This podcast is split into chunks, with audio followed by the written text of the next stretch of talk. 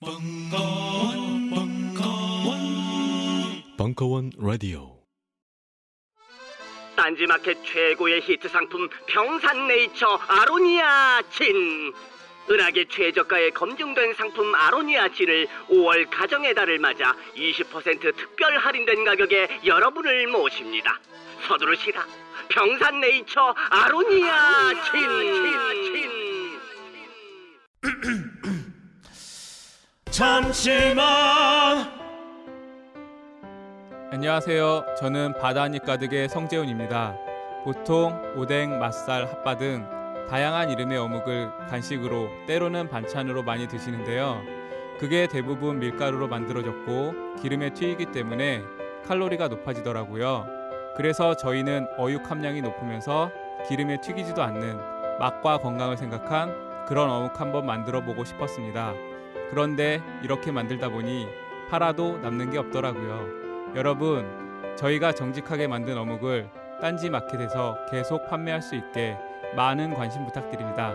정성을 담아 쪄서 만든 어묵 감아 볶고 여러분의 관심이 필요한 정직한 먹거리입니다. 잠시만 어묵 먹어요 맛있는 가마 먹고 국민 여러분, 선거가 끝났으니 노예로 돌아가 주시기 바랍니다. 일본의 석학 오구마 에이지 교수가 정치 한계에 봉착한 한국 사회를 향해 외칩니다. 사회를 바꾸려면 사회를 바꾸고 싶은가요? 그렇다면 이 책을 추천합니다. 대의민주주의의 한계와 대안을 가장 쉽고 명쾌하게 설명합니다. 정치 사회의 진보적 교과서 사회를 바꾸려면 동아시아 출판사. 철학 박사 강신주의 감정 수업 보충 3부 7월 4일 강연.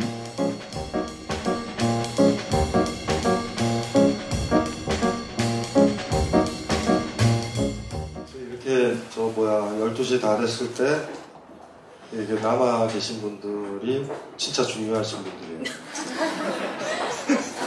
나머지는 다 가고 예, 영혼이 살아 영혼이 살아있는 사람들.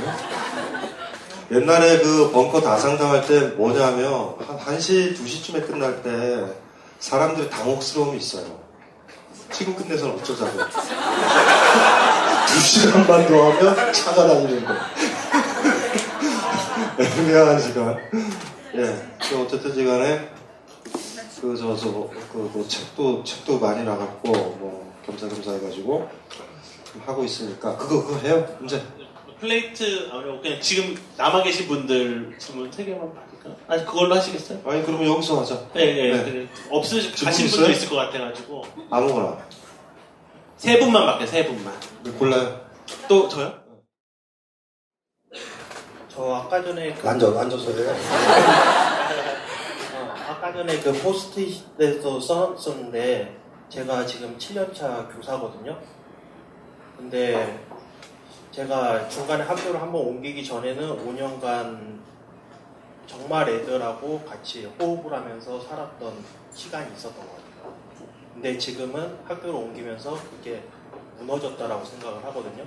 그래서 그 감정 수업에서 읽었던 뭐 동경 혹은 음주역처럼 화려했던 과거를 계속 떠올리는 모습을 지금 한 1년 반 이상 그 모습을 되뇌이고 있고 여기에서 탈출해야겠다는 의지는 있는데 어떻게 해야 될지 그 시작을 못하겠어요.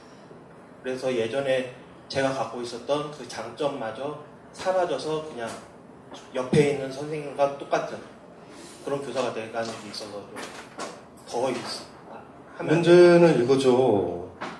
신입 교사들 때는 아이들을 감정적으로 만나요. 난 졸라게 훌륭한 선생이거든요. 아이들을 진짜 봤어요? 네? 예. 아니에요. 아이들을 진짜 봤는데 어떻게 지금 변해요? 아, 그 지금이 진짜예요. 지금이 진짜예요. 지금 선생님이 돼야 될까 말아야 될까를 결정해야 돼요. 이건 중요한 문제예요. 처음에 시작할 때 우리가 왜 잘하냐면 우리 간념에 들어와요, 대개가. 아이들 잘 읽었다고요? 어우, 그 힘들어요. 그 장난 아니에요, 사실은. 지금이 문제예요. 아, 그때 제가 잘 읽었다라고 말씀을 드리는 음. 건제 모든 거를 애들한테 줬어요. 애들이 받기를 원한 걸 줬어요? 아니요. 아그 받기를 원했다 안, 안 진짜 원했다. 사랑하는 거는요 배부를 때 음식을 안 줘요. 진짜 사랑하는 거 애들 데리고 돌아다니는데 있는 게 아니라 애들이 선생 보기 싫을 때 빠져나와야 돼요. 진짜 원하는 건 그들이 원하는 걸 해주는 거예요. 내가 봤을 때 다 했다라는 거 아니에요. 선- 애들이랑 잘 놀아줬다? 아우 싫어요 저는 그런 사람. 아 그 잘 놀아줬다라고 해서 다 잘해줬다는 건 아니고요. 그러니까 이런 거 있잖아요. 부모한테도 얘기 못하고 친구한테도 얘기 못하고 그런 고민을 털어놓을 수 있는 선생님이 됐었어요 그때는. 어떤 아이들이 몇 살인데요? 애들이 18 지금 고등학교만 계속 하고 있었으니까요. 들어줬어요? 예. 어떻게 하셨어요? 들어주고. 그러니까 그 이제 두 번째 질문은 음. 그거를 해보려고 했어요. 그때 너무 힘들었어요. 그러니까 뭐 제가 살았던 삶의 스펙트럼보다 그 학생의 스펙트럼이 더 굴곡이 심하 심하더라고요. 음. 그래서 제 모든 거를 썼는데 제가 어떻게 해줄 수 없는 상황이라고가 좀 느껴졌어요. 그러니까 제가 해줄 수 있는 건 그 아픔을 들어주는 것밖에 못 하겠더라고요. 그 이상도 그 이하도 제가 할 수 있는 건 최고는 제가 생각할 때는 제 수준에서는 지금은 애의 그 아픔을 들어주는 사람으로 얘기는 했어요? 예 무슨 얘기했어요? 들어주고. 들어주고 제가 생각할 때 걔가 걸어갈 수 있는 길은 이런 게 아닐까라고 그러니까 거기서 잘못된 거예요. 본인 얘기만 하면 되지. 왜 쓸데없는 소리를 해요? 정직하게 자기 얘기만 하면 되지. 걔 생각을 왜 해요? 감당도 안 되는 애한테. 어떤 힘든 사람을 만날 때는 있잖아요. 이런 말을 하면 멋있겠지. 이런 말을 하면 도움이 되겠지. 다 개소리예요. 선생님이 정직하게 얘기하는 거예요. 그건 못해서 그런 거예요, 지금. 벙커에서 제가 2년을 보냈잖아요. 이게 멋있는 얘기라고 해서 한 적 없어요. 얼마 전에도 우리 지혜 엄마가 죽으면서 저를 보고 싶다 그래서 저를 보고 죽었는데 세브란스에서 전 야단쳐요. 그- 그 죽으면서 외롭대요. 저- 제가 임종을 본 꼴이에요. 선생님 외로워요 그러더라고. 그래서 야 이년아 뭐가 외로워? 어차피 외로운데 사람은.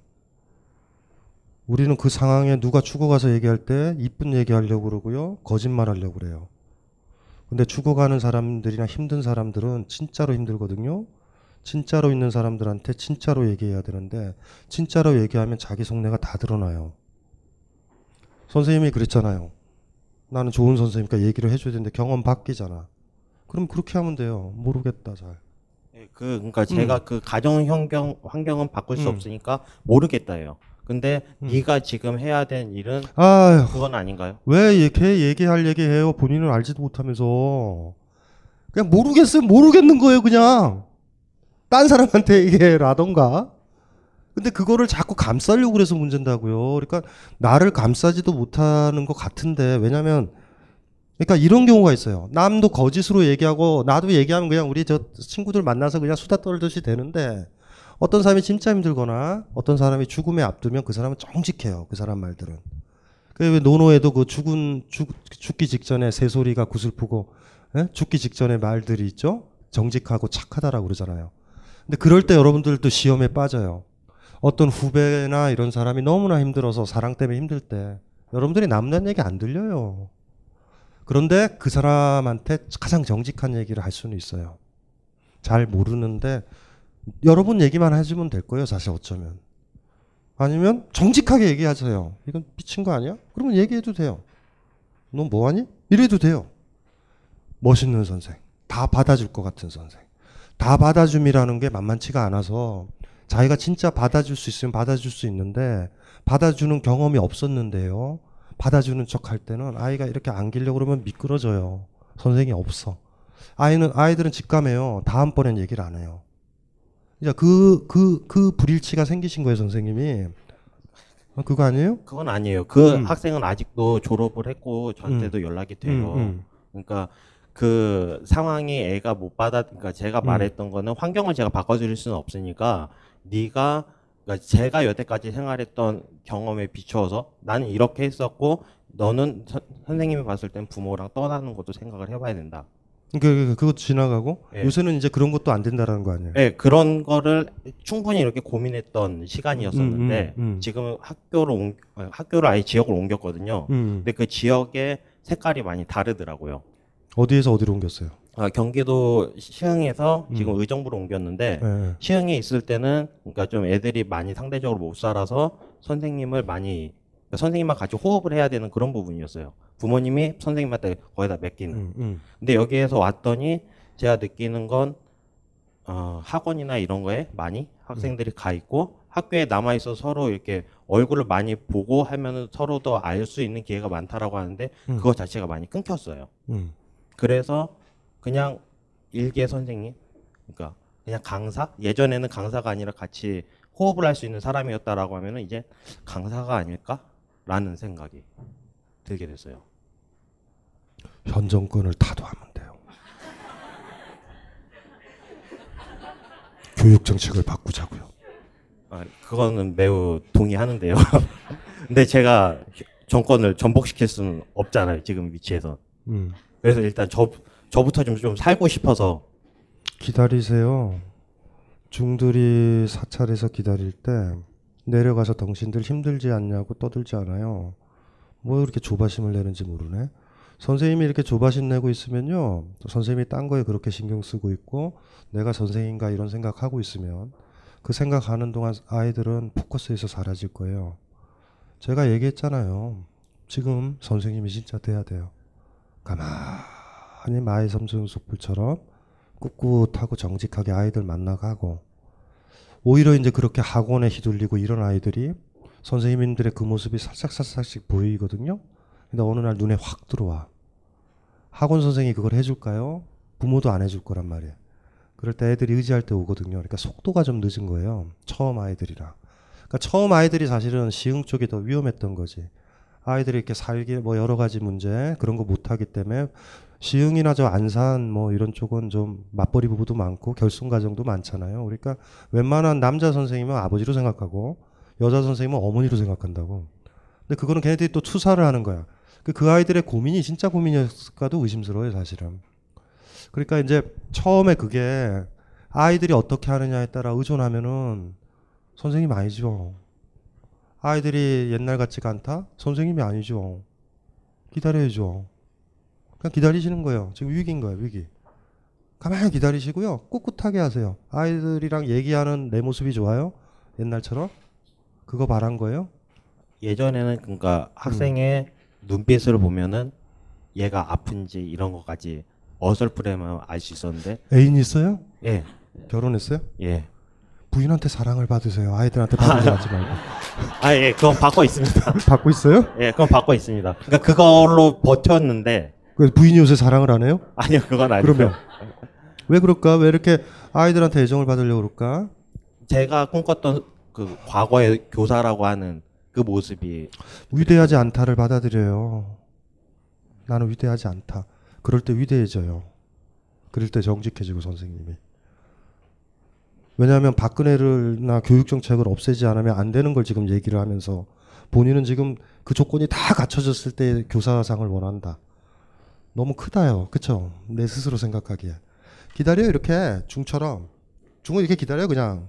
멍 기다리고 있어요. 대신 중생이 한 명 들어오면 걔한테 집중한다고. 그러면 한 명이라도 이렇게 오는 학생을 안 와도 돼요. 아니, 그러니까 만약에 오는 학생이 있다면 좋죠. 그거는 그때는 그때 기뻐하세요. 그리고 또 안 올 거야 당분간. 그러는 거예요. 그리고 진짜로 제대로 기다려주고 아이들 사랑하면 아이들이 오기 시작해요. 물고기 잡는 거랑 비슷해요. 산에 가서 이렇게 계곡에서 물고기 잡을 때 있죠. 처음에 낚싯대 딱 들이우면 안 잡혀요, 애들이. 근데 메기 한 마리가 딱 잡으면요, 그게 피가 흘러가면서 그다음부터 막 잡혀요. 되게 그 한 시간을 못 버텨요. 한 아이가 물고기를 대표해서 입질이 와요. 그러면 소문이 퍼져. 뭔지 알죠? 그때까지 기다려야 돼요. 막 이렇게 낚시터 옮길 수 있어요, 잘못하면. 여기서 할까? 여기서 할까? 선생님이 지금 딱 해야 되는 건 뭐냐면, 제가 옛날에 카톡 표어거든요? 움직이면 산이 아니다. 산에서요, 산에서 산불 난다고 산이 도망가면은 안 되죠. 산에서 막 멧돼지가 똥 싼다 그래서 더럽다 그래서 코 막고 산이 도망가면 안 되죠. 그 고통들이, 그 연기가, 그 재가, 그 태비들이 무조건 그 다음에 꽃들이 피고 동물들이 모여들어요. 선생이 불안하면 아이들이 안 와요. 절대 안 와요. 선배가 당당하고 불안하지 않아야 돼요. 선배들 제일 나쁜 선배. 왜 나한테는 사람들이 없을까? 100% 가치 평가를 해요, 자꾸. 네가 잘했네, 잘못했네. 그냥 품으면 돼요, 산처럼. 아예 알아요. 그냥 얘기만 들어주면 돼요. 그러면 걔가 거기서 머무른다고. 요, 요게, 요게, 요게 그 사랑이고 선생의 사랑이에요. 더럽게 힘들죠, 그러니까. 아무도 안 와, 산인데. 멧돼지도 한 마리도 없어. 그럼 어떡하려고? 옮기려고? 저기로 갈까? 하면서 치마 걷어 올르듯이 저쪽으로 가요? 지금이에요. 옛날이 문제인 거예요. 옛날에 애들이 막 모여드는 거야. 나 산인 것 같아. 선생인 것 같아. 근데 지금 안 와. 그러니까 이게 뭐지? 그게 뭐예요? 산이 아니잖아. 그렇게 가, 마음이 가벼워서 아이들이 어떻게 봐요? 입질 한 번이면 돼. 멧돼지 한 마리가 싹 산에 들어온다? 막 똥을 쌌는데 산이 가만히 있어요. 그 소문이 막 퍼져. 아이들이 막 모여들어요. 그때가 되면 더 위기지. 내가 감당할 수 없을 만큼의 것들이 막 몰려 들어온다고요. 비슷한 경험을 했잖아요. 저도 2, 3년 동안 벙커에서. 막 그 다 받는다고요. 받아야 돼요. 지금은 그 카톡을 지웠어요. 움직이면 산이 아니다라고. 안 하니까. 지금 움직이고 싶어요. 그냥. 그러니까 누가 막 뭐라 그러면 아씨 피곤해. 그만하자. 옛날에는 그걸 버팅겨줘야 돼요. 아이들이 거기서 상처받은 아이가 오면 움직이지 말고 지진처럼 움직이지 말고 가만히 있어서 상처 나을 때까지 대개는 우리 치유력이 있어요 스스로 우리 강하다고요 의외로 그러니까 경거망동에서 막 그거 막 막 손잡고 이러면 덧나고요 아프고요 이렇게 되거든요 수행을 하셔야 돼요 그래서 저분이랑 같이 해서 108배 108배를 해요 108배 여기 이 아가씨랑 지금 위기예요 지금 내가 선생님으로 남을 것인가 뭔가 그리고 그게 아주 넓어서요. 그 안에서 까불까불 거리는 게 현 정권의 교육부 장관이라든가 대통령까지였으면 좋겠어요. 지랄들을 하네. 이렇게 산을 파헤치네. 그래도 움직이지 말아야 돼요. 가끔가다 정교조 선생님들한테 안타까운 게 그런 거예요. 가볍다. 너무 가벼워요. 좀 이렇게 좀 하나 더 바라는 거죠. 물론 이제 그분들은 이렇게 결정한 거죠. 구조적인 면을 바꾸면 아이를 가르치기 좋다. 하나의 선택이기도 하지만 또 어떤 특정 시기에 아이들한테는 결정적인 시간이기도 해요. 그러니까 그걸 같이 해 나가야 돼요. 선생님이니까. 이 선생님이 선생님이 힘든 거예요. 그래서 그 옛날에 그러잖아요. 선생님 똥은 개도 안 먹는다고. 그렇게 똥을 만드는 거예요. 썩어가지고 속이 썩어서 아무도 안 먹는 그렇게 지내면요 이렇게 돼요. 나중에 교직 그만둘 때 아, 편하다. 교, 교장 될 생각도 안 할 거예요. 씨발 교장 되면 졸라 힘들다 하지 말자. 대개 직급 올리려는 인간들은 선생 아니에요. 선생 얼마나 힘든데. 그래서 그거는 마음은 가지고 있단 말이에요. 이제는 하나만 더 갖자고요. 옛날엔 산인 줄 알았어요. 아이들이 모여서. 근데 지금 아이들이 안 오니까 불안한 거예요. 그러니까 지금 아주 강건해지자고요, 더. 그 스님들 생각하고, 멍 때리세요. 이렇게 멍 중생 올 때까지. 그리고 그때 그거 기다리자고요, 낚시하듯이. 그리고 제가 제 기, 억으로는 그래요. 한 마리만 잡으면 계속 잡혀요. 벙커 여기서 다상담할 때도요, 사람들이 다 입질했어요, 저를. 뭐, 너 이런 거 대답할 수 있겠어? 뭐, 이러고서 툭툭 던진다? 그러다 한 1년 지나니까 나머지 반은요, 완전히 막 오는 거예요. 제가 힘들 정도로. 그러니까 제가 1년 동안 그거 못 견뎠으면 그 다음에 깊은 질문들은 안 나오죠. 그래서 책으로 따지면 1권, 2권, 3권에서 1권이 좀 가벼워요. 2권은 좀 세지고 3권 더 3권이 제일 세요. 막 와요. 막. 아, 그래서 그거 힘들죠. 그 힘든 일을 지금 선택을 하신 거예요. 하실 수 있겠죠? 그 아까 전에 말씀드렸던 것처럼 제가 감당할 수 없는 거는 그럼 정확히 어떻게 해야 될까요? 들어주는 것만 하면 될까요? 정직이라는 거를 해서 이렇게 하죠. 아이 말에 집중한다라는 건 어떤 거냐면요. 물에 들어가서 수영하는 거랑 비슷해서 바로 반응이 나와요. 근데 아이가 이렇게 얘기한 걸 짱구 굴린다 그러죠.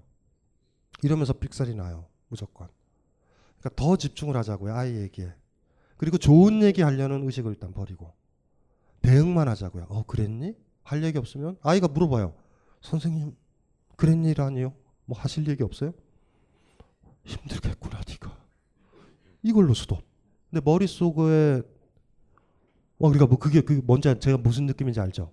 딱 보면서 아 결정적 한 방을 얘의 내면을 정확하게 읽어야 된다. 이러면 끝나요. 그러니까 그 자세만 좀 버리면 돼요. 모른다? 모르겠다. 다시 얘기했죠. 그게 왜 고민이야? 김어준처럼 하면 좋아요. 김어준처럼. 나가세요. 너 나가. 네 말 무슨 말? 그런 모습들이 그, 그 당당한 모습이고 그게 좋은 모습이거든요. 뭔지 아시겠죠? 누구 만날 때 그 사람을 물처럼 대할 것. 물 흐름대로 되면 어푸 할 때도 있고요. 자연스럽게 나올 것 같아요. 근데 어 그것만 잘하시면 될 것 같아요. 예. 그래서 연습이 좀 필요해요, 많이. 근데 지금 좋은 선생입니다. 지금 저, 저 그래 나이가 어떻게 되세요? 지금 33입니다. 와 한국 사회 미래가 밝다. 박수 좀 쳐주세요. 예. 예, 이제 48이 되다 보니 이 벙커하고 글 쓰고 이러느라고 몸이 망가지다 보니 좀 이렇게 저보다 나이 어린 어떤 선생님이나 저런 분들 보면 든든하고 든든해요. 어, 좋다 그런 생각이 드네요. 그 고민만 하시면 돼요. 제 거 가져요. 움직이면 산이 아니다. 아시죠? 제, 제 카톡 거 가져. 제가 안 쓸 테니까. 사람을요 이렇게 쳐다보면요 눈을 이렇게 보면은 제 얼굴이 보여요. 이거를 옛날에 아, 뭐예요 그 와중에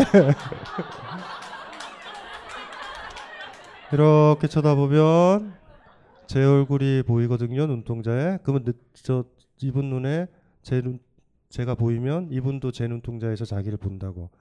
이거를 눈부처라고 그래요. 눈에 보이는 부처. 그러니까 이 사람이 나를 좋아해야지만 나를 보고 당연히 나는 이 사람 눈에 비친 내 모습을 보죠. 그게 내 눈부처거든요. 그걸 볼 때 우리는 살아있다라는 느낌 사랑받는다라는 느낌이 들어요. 어떤 제자가 남자 제자가 물었어요. 여자랑 언제 키스해야 되냐고 그랬더니 안들이 많아요. 합의하에 뭐 이런 중요한 건 그 사람 눈에서 눈부처를 보면 다 해도 돼요. 제자 관계도 그래요. 눈을 진짜 봤는지 그런 어떤 뭐 나는 지켜준다 개소리예요. 눈 자세히 보면 인간관계 원점처럼 리셋이 돼요. 지금 참고 있죠. 뽀뽀해야 되겠다. 아셨죠? 눈 보세요.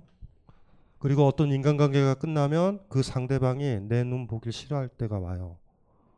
그리고 여러분들이 그 사람 눈에서 내 얼굴을 보기가 싫을 때가 와요. 그럴 때 관계가 끝난 거예요. 그 선생님의 역할은 그 아이의 눈을 계속 봐주는 것밖에 없고 기다려주는 거예요. 내 눈동자에서 내 제자가 자기의 눈부처를 확인하는 거야. 계속 기다리는 거예요. 산처럼.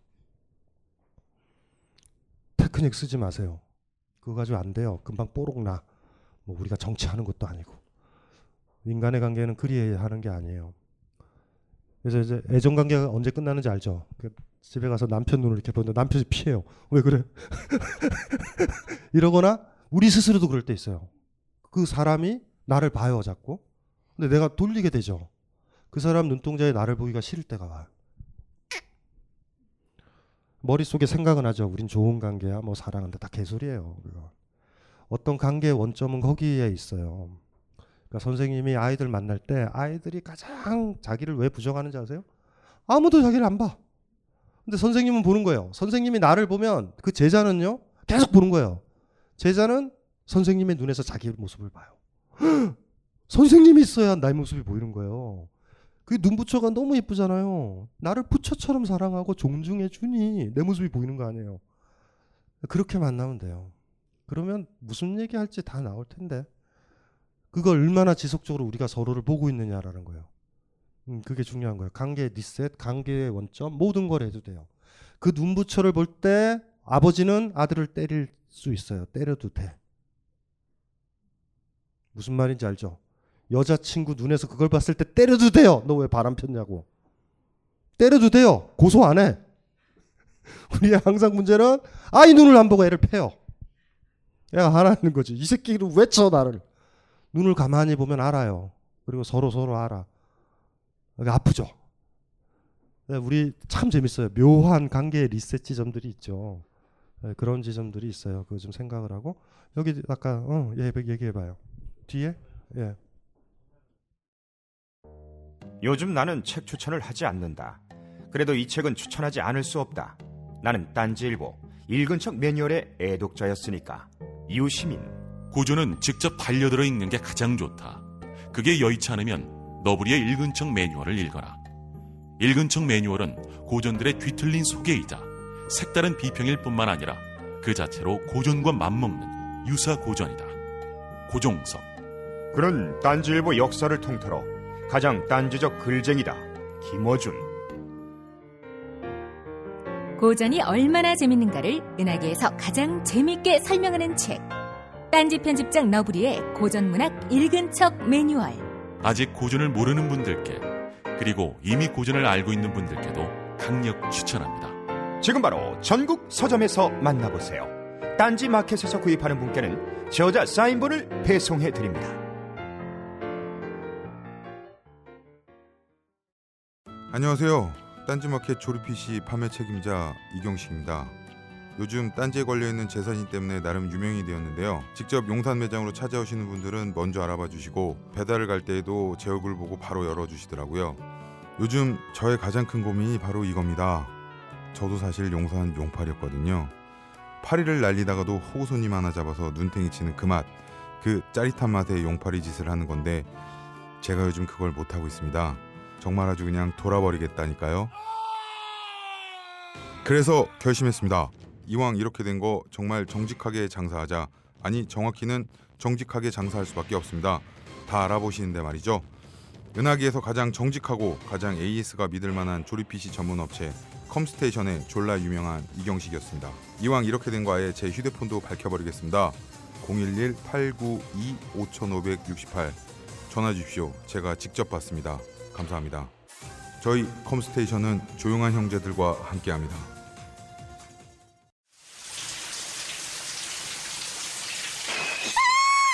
헐, 뭐야 자기야 클렌징 젤 갖다 달라 그래놓고 왜 놀라고 그래 빅그린 젠틀 페이셜 클렌징 젤이 아니잖아.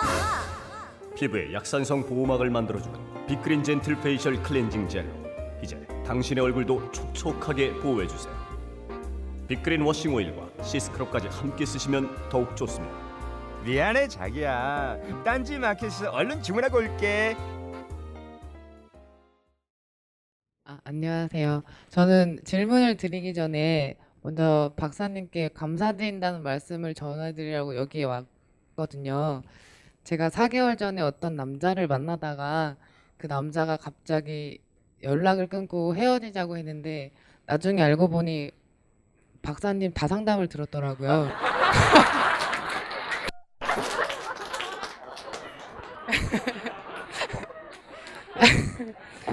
그래서 그 계기로 저도 박사님을 알게 되고 그래서 제가 그 친구보다 더 강빠가 돼서 지금은 아 그래서 강빠가 돼서 선생님 그러니까 박사님 강연을 거의 다 듣고 책도 많이 읽었는데요. 그렇게 해서 저는 제 인생에서 가장 힘들지만 가장 큰 인생의 전환기를 지금 맞게 됐어요. 그래서 그거에 너무 감사드린 물론 헤어져서 가슴 아프지만 너무 감사드린다는 말씀을 드리고 싶어서 일단은 질문을 드리겠습니다. 그 다음에 그 강연 하실 때 어, 아이에 대한 말씀을 되게 많이 하시는데요. 고독에 대한 강연을 하실 때는 아이 아이 같은 몰입 을 가져야지 뭐 이렇게 좋다. 그다음에 사랑을 얘기하실 때는 아이처럼 사랑해선 안 된다 이렇게 얘기하셔가지고 아 어떡하라는 거야 아이가 되라는 거야 말라는 거야 이렇게 고민을 했었거든요. 그래서 저희가 어떤 아이를 생각 아이를 말씀하실 때는 어떤 장단점을 저희가 취해야 되는지 저는 그게 조금 헷갈려서 그 레, 레토릭인데요. 그, 그 니체라는 사람이 있어요. 니체가 보면 짜라투스트라는 이렇게 말했다는 굉장히 소중한 책이거든요. 서양 철학이 되게 남루해요. 뭐 논리학이니 존재론이니 이래요. 근데 거기는 인간의 정신의 세 가지 변화에 대해서 이야기하겠다. 이러면서 처음이 낙타 같은 사람. 낙타는 뭐냐 하면 여러분이 원하지 않는 짐이고 회사에서 원하고 가족에서 원하고 국가에서 원하니까 그거 하는 사람 진짜 터벅터벅. 가기 싫은데 다 하는 거예요. 낙타가 집 나르듯이. 두 번째는 그걸 거부하는 사람을 사자 형태라고 그러고요. 마지막은 뭔가를 창조하는 어린아이라고 그래요. 저는 이런 질문을 던질게요. 사자가 보는 세계, 아니, 낙타가 보는 세계와 사자가 보는 세계와 어린아이가 보는 세계가 다르죠. 근데 그게 다르거든요. 비트겐슈타인도 이렇게 얘기해요. 행복한 사람의 세계와 불행한 사람의 세계는 달라요. 아시잖아요, 다. 근데 제 어린아이라는 거가 니체가 이렇게 됐을 때 어린아이가 되자라는 건 아니에요. 근데 그거는 어떤 거냐면 순진무구의 한 형태예요. 난 나야? 나는 내 감정에 당당해? 이 형태거든요, 사실은. 근데 보통 이제 어린아이라고 비판을 했던 거 유치하다라고 얘기를 하는 거예요. 구별이 되세요? 음. 하나는 아까 얘기했던 거 있죠? 이쁜 척 안 하는 거. 이쁜 척 했다라는 건 애가 남의 시선을 의식하는 거예요. 여자애들이 그게 더 빠르죠. 머리에 꼭 꽂고. 뭔지 아시겠죠? 순진무구하지 않아요. 어. 그러니까 이제 어린아이라는 말을 네토릭으로 썼을 때 좀 조심하셔야 되고 우리는 어린아이죠. 어린아이다라고 이렇게 유치하게 얘기했을 때는 남의 칭찬받는 어린아이. 그러니까 약간 좀 타락하는 어린아이를 가리켜요, 보통. 근데 니체가 말하는 어린아이처럼 몰입해라 당당해라라는 건 아주 당당한 사람만 할 수 있는 거죠. 그러니까 어른이 되면 우리는 그렇게 되리라고 생각했잖아요. 영화 보고 싶으면 영화 끝까지 보고 집에 안 들어가도 되잖아요. 어른이 되면. 근데 지금 눈치 보죠. 들어가야 돼. 내일 직장 가야 돼. 이렇게 되잖아요. 그러니까 몰입한다. 이게 어린아이 같은 몰입이다라고 했었을 때 니체적 의미의 그 어린아이고 어린아이처럼 하지 마세요라고 했었을 때는 남 시선 의식하는 꼬맹이들 있죠. 이쁜 척하고 막 칭찬해 주면 좋아하고 뭐 이런 이런 캐릭터들을 가, 가리켜요. 그렇게 맞게 읽으시면 돼요. 네. 네, 안녕하세요. 네, 저는 그 어, 인생의 브레이크가 한번 지금 걸려 있는 상태인데요. 그 어, 과학자가 꿈이었고 그 지금 박사 과정 중에 자퇴를 했는데 그 그러니까 원래 드리고 싶었던 질문은 아까 포스트잇도 붙여놨는데 그 진짜 경험을 어떻게 해야 되는 건지 그러니까 제가 가면을 벗고 어떻게 사람들에게 대했을 때 그러니까 저는 이제 그거를 그 이기지 못했고 그러니까 좀 위축되고 지금도 이제 그 그런 거에 대한 두려움이 있는데 진짜 경험을 많이 한 사람이 되고 싶고 그 조금 음, 어, 박사님께서는 그 과학 전문인들을 좋아하지 않는다고 하셨어요. 그러니까 그 온실 속그 어, 사람들과 같아서 이제 거기 나가면은 전혀 생존할 수 없고 거친 세상에서 그러니까 약한 사람들이라고 하셨는데 저는 어, 어, 주눅들지 않고 좀 강한 사람이 되고 싶고 이 두려움을 좀 떨치고 싶은데 어떻게 진짜 경험을 하면서 왜 이렇게 항상 이런 식으로 와요 우리한테 어떤 식으로 하냐면 A와 B가 있는데 B가 좀 무서워 보여. 그러니까 항상 우리가 뭘 선택을 할 때요. B가 좀 무서워 보여. B를 하면 돼요 계속. 아, 아시죠? 그러면서 계속 강해지는 거예요. 그러니까 선택이 있으면 학교를 그만뒀다 그랬잖아요. 박사 과정인데 어떻게 저 수료하고 그만뒀어요? 그만 그만뒀어요. 그 아닌 것 같아서 그만뒀어요. 그 그만두는 게 힘든 길이었어요? 남아 있는 게 힘든 길이었어요. 제가 봤을 때 남아 있는 게 힘들었을 거예요. 그러면 저는 그쪽에 있으라고 권해드려요. 지금 피해 간 거예요. 피한 사람이 갑자기 터프해지고 싶대요. 우리가 뭐를 선택을 할 때 두 가지 중에서 이건 좀 힘들어. 그쪽으로 무조건 올인해야 돼요. 한 번 쉬운 길로 하면 계속 그쪽으로 흘러가요.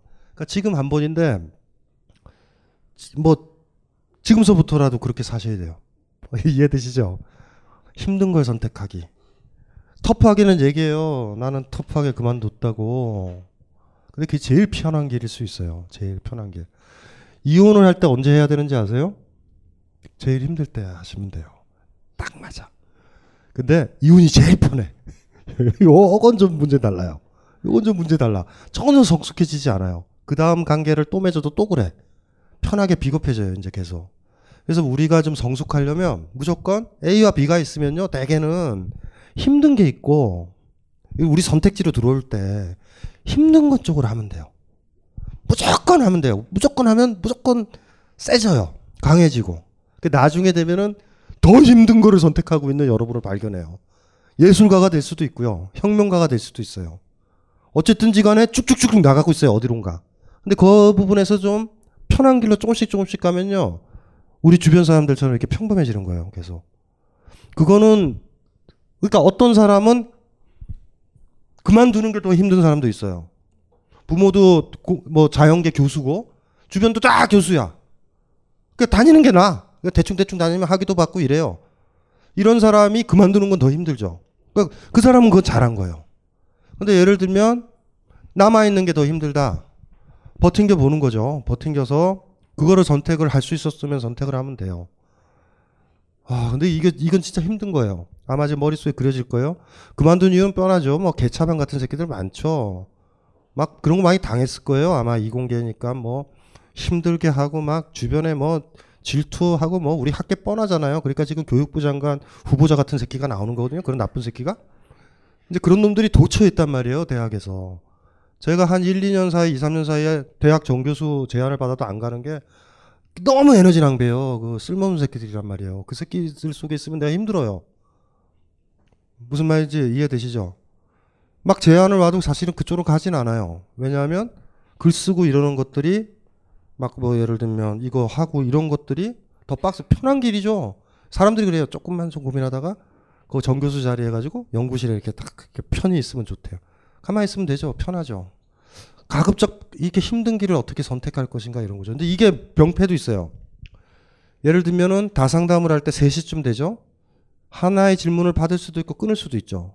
근데 하나의 질문을 더 받으면 힘들어. 그래서 그걸 받아요. 받아서 4시에 되는 거예요, 저는. 근데 그게 나중에 되니까 제가 강해져요. 내가 진짜 피곤했을 때 사람들 고민을 듣는 걸 연습이 된 거예요. 그러니까 어떤 사람이 있다고 막 그 느낌이 확 와요. 아, 이 사람한테 중요한 고민이다. 그러면 3일을 못 자도 전 다 들어요. 듣고 정확하고 정직하게 얘기해요. 귀찮다고 안 그러고. 그러니까 그거를 만약에 제가 아, 우리는 4개만 받을게요. 5개만 받을게요. 라고 이렇게 좀 커트를 하고 이랬다면 2년 정도 지났을 때 제가 막 대중 앞에 서거나 고민 받거나 했었을 땐 그렇게 그렇게 안 됐을 거예요. 김어준도 왜 강해졌는지 아세요? 딴지일보 만들었을 때 80년대는 상또라이였어요, 사실. 딴지일보가. 예? 막 음모론적인 그런 글들만 계속 쓰는데 딴지일보가 80년대를 기억하셔야 돼요. 굉장히 강했단 말이에요. 민민투, 자민투서부터 학생 이론가들 많았거든요. 직접적으로 뭐 쇠파이프를 들고 이렇게도 안 하는 어떤 아이가 딴지일보를 만든 거예요. 그 이론적 기초도 좀 약한 것 같아. 막 이런 이런 이런 거였어요. 근데 나중에 보니 그때 똑똑하다라는 진보 애들은 다 사라지고 김호준만 남아 있는 거예요. 김호준이 왜 그걸 만들었을까? 진보 세력은 진보 세력 담론을 맹신한 거예요. 근데 김호준은 지금이랑 똑같은 거죠. 이건 아닌 것 같은데? 뭔지 아세요? 사실 힘든 길을 걸어와서 20여 년이 지나서 이 벙커라는 공간에 아까 거기 서 있는 거예요. 김어준의 내공을 만만하게 보시면 안 돼요. 두려워하지 않잖아요. 공판 같은 거나 이런 거. 만만치 않아요. 그걸 쉽게 생각하시면 안 돼요. 항상 힘든 걸 선택해요. 지금도 뭐 세월호 같은 거 얘기 안 하면 KFC나 이런 거 안 했으면 법원에서 좀 편했을 텐데. 근데 김어준은 그런 느낌이 오면 확 화가 나는 거예요, 자기가. 그래서 KFC를 한 거예요. 켄터키 프라이드 치킨을. 닭 잡자고. 그러니까 이게 무모하죠. 근데 저는 뭐라고 못하는 게 알아요. 아는데 아 발광이구나. 비겁하지 않으려고. 힘든 길이거든요. 그거 무슨 말인지 알죠? 전 충성을 다할게요, 누나. 이러고 있, 이러고 있어, 있, 있으면 좀 괜찮은데 하나하나 해가지고 파헤치고요. 근데 왜 그걸 할까? 그게 힘드니까. 힘드니까. 그리고 이런 거죠. 20여 년 그리 해왔는데 갑자기 그걸 물러나요? 김호준답지 않게. 그러니까 저도 저도 그래왔고 김호준도 그래왔으니까 그럴 때는 그 가는 방향은 달라요. 근데 김호준이 뭘 선택했는지는 알거든요. 그럼 뭐 어떻게 해요 우리가? 멋있는 사람인 거죠. 멋있다.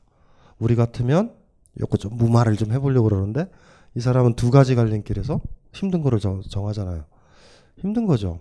그러니까 말로 이렇게 하는 수천 마디의 말보다 그 한 걸음 걷기가 힘든 거니까. 그래서 다시 복귀는 못 하실 거예요. 이제부터라도 이런 거죠. 조금씩 조금씩이에요. 두 가지 갈림길이 있을 거고 하나는 힘들어 보이고 하나는 좀 수월해 보인다면 무조건 힘들어 보이는 그 길로 걸어갈 것. 그리고 또 나타날 거예요. 제가 옛날에도 얘기했지만 발터 베냐민이라는 철학자의 책 중에 일방통행로가 있어요. 그 제목부터가 의미심장한데 삶은 일방통행로 같아서 들어가면 뒤로는 못 와요. 방법은 뭐냐면 훅 지나가는 거예요. 두 길이 그래서 하나를 지나가면 또 길이 몇 가지가 보여요. 이렇게. 그럴 때 어느 길로 들어가야 된다? 제일 힘들어 보이는 그 길로 들어가자고요. 이렇게. 그리고 훅 지나가자고 뒤로 뒤, 뒤로 못 가니까 힘든 길을 통과하는 방법은 빨리 지나가는 거예요. 지나가면 행복이 오는 게 아니라 또 일방통행로가 100개가 있어. 그러면 그래서 가장 힘든 길로 또 들어가는 거예요. 대신 좋은 건 그 여행이 다 끝날 쯤 되면 졸라게 재밌어요, 삶이.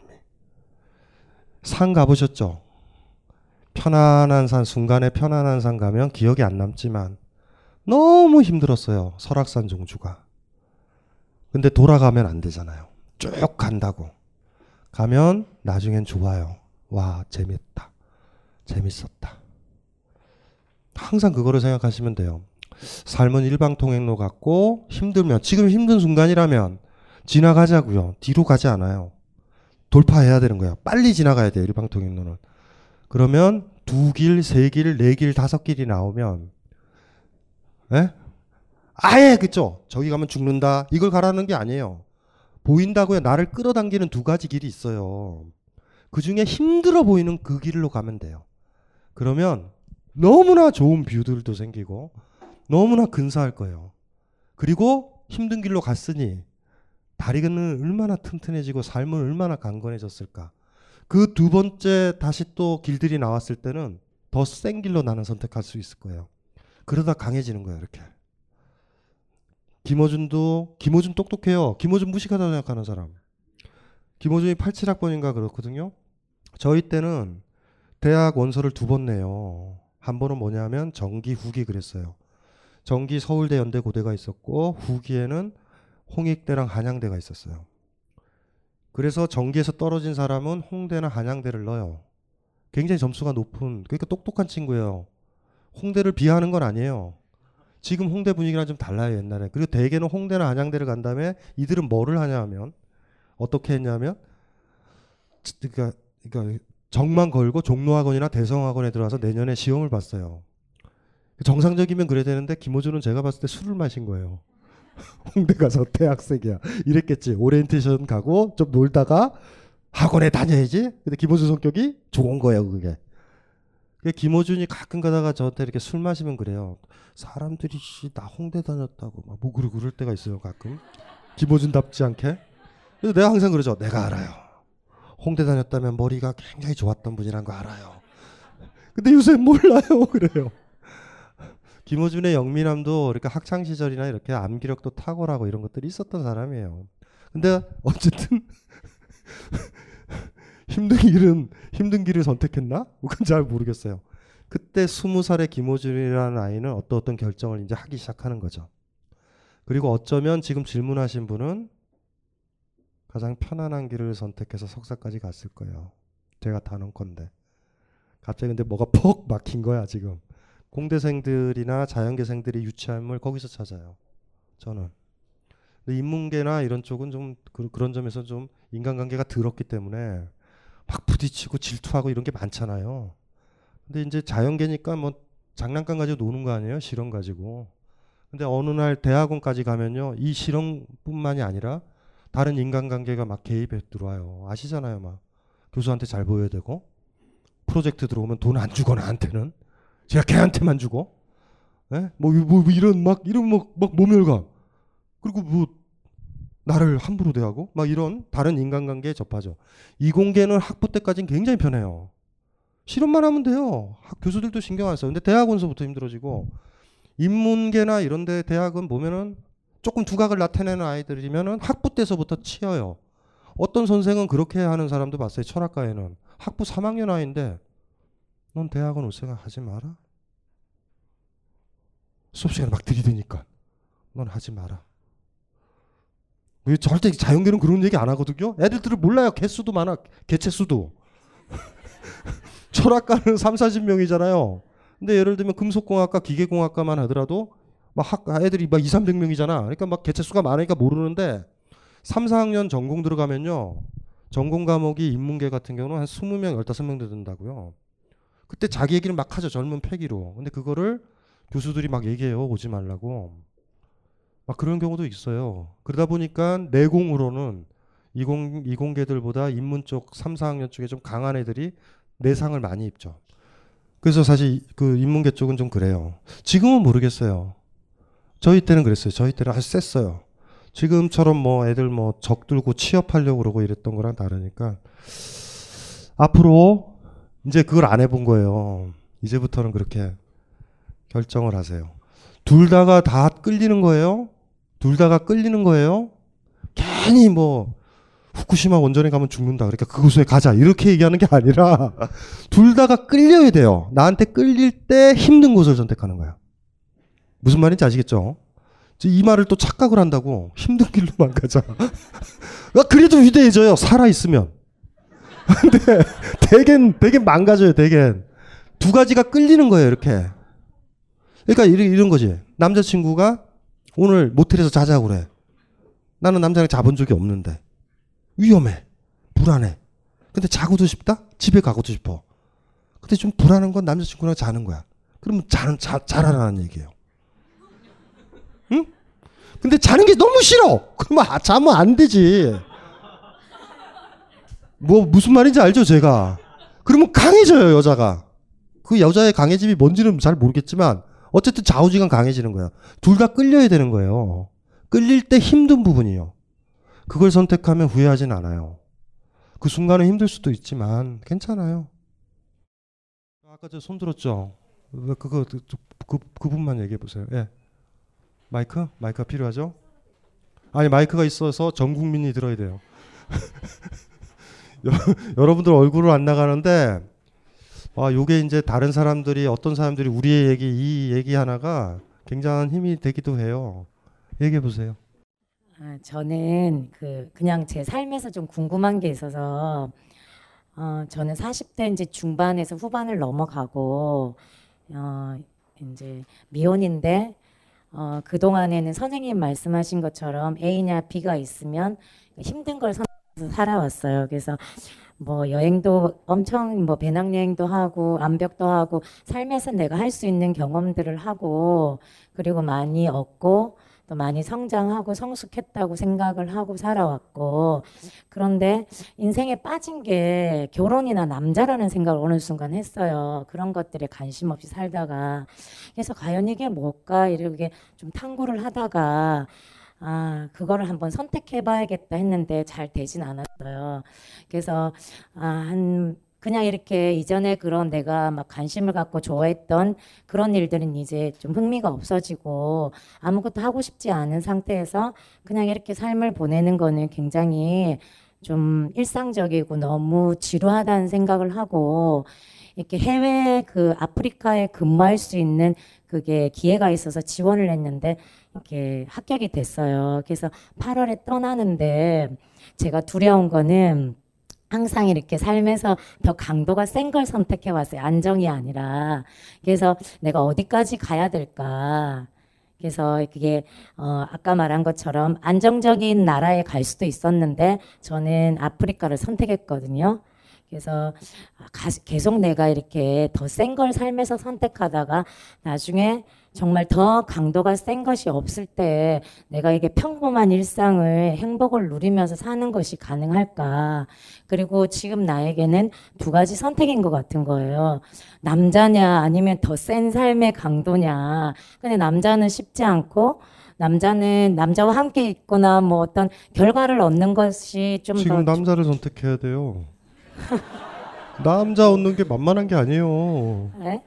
그래서 지금 저 저 저 먼 곳으로 떠나려는 것 같은데? 네, 그래서 그게 이루어지지 않아서 차선책으로 없는 그런 일상적인 삶은 이제 뭐 특별히 하고 싶거나 재밌는 일도 없고 그래서 이제 그게 내 삶에 이렇게 가져오려고 했는데 어, 몇 년 동안 노력했지만 이루어지지 않았어요. 그래서 실패만 있었고 그래서 그게 아니라면 여기서의 삶은 별 의미가 없다. 그래서 그냥 그 어리 그 뭐 이렇게 그 뭐 나이스한 나라보다는 정말 그냥 그 아프리카 가서 그냥 어 거기서 근무할 수 있기 때문에 그냥 그 삶을 선택한 거거든요. 진짜 그 삶이 좋아서 그런 게 아니라 그래서 이게 과연 내 삶에 진정함이 있는 건지 내가 남자가 아닌 다른 삶을 선택하려고 이렇게 도망을 가는 건지 다음에 돌아오면 여전히 이 삶은 똑같이 해야 되고 일상적인 삶은 여전히 영위해 가야 되는 건데 이런 것들이 나한테 이렇게 진정한 건지 그리고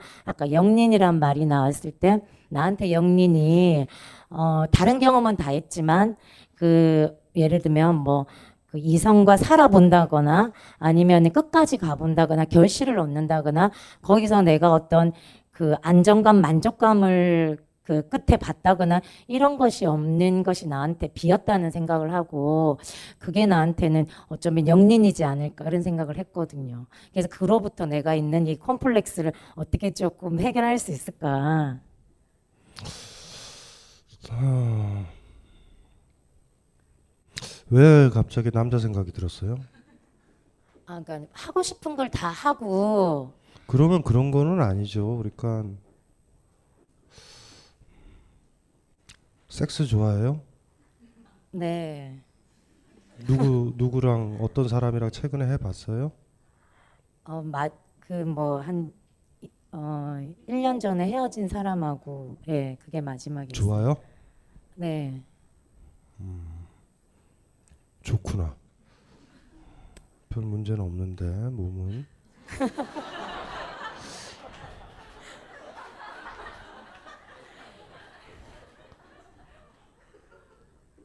그 남자랑 왜 헤어졌어요? 음, 제가 그 부분에 대해서는 좀 이렇게 남자를 받아준다거나 이렇게 사랑에 대해서는 좀 미성숙하고 이렇게 그 이렇게 주는 사랑보다는 확인하고 받는 사랑이 아직 아이 같은 그런 내면을 많이 가지고 있다는 걸 깨닫게 됐어요. 그 과정이었던 것 같아요. 그 사람은 예. 그래서 그 일단은 지금 제일 힘든 게 지금 남자랑 관계잖아요. 그쵸? 네, 그, 그 마지막 그 사건이 저한테 너무 아, 충격이어가지고. 그러니까 예. 지금 지금 문제가 지금 그 어디로 도망가는 문제는 아닌 것 같아요. 그게 제일 편한 길이고 네. 남들 입장에서 그렇게 활동하고 이런 거는 굉장히 힘들겠지만 본인한테는 뭐 진짜 왜- 왜 힘든 일이 어, 아니에요. 불, 불교용어로 네. 다반사거든요. 다반사. 네. 제일 편해. 네. 그러니까 본인은 그 결정을 하면 안 돼요. 아. 본인은 일단 서울 아니 그 방법도 있어요. 거기 가서 그 지역에 또 남자들이 있어요. 세계의 남자들이 굉장히 많아요. 그- 의외로. 근데 지금 거기 그그 저 저기 흑인도 괜찮아요? 그러니까 그게 그런 문제예요. 그러면요, 그냥 그 어떤 누구를 만난 남자 문제가 해결되면 인생에 이런 것들이 해결되는 그런 그냥 이성의 문제인 거예요. 그냥 단순히. 아니에요. 지금 나이가 지금 40대 중반 정도 됐자 그랬잖아요. 네, 네.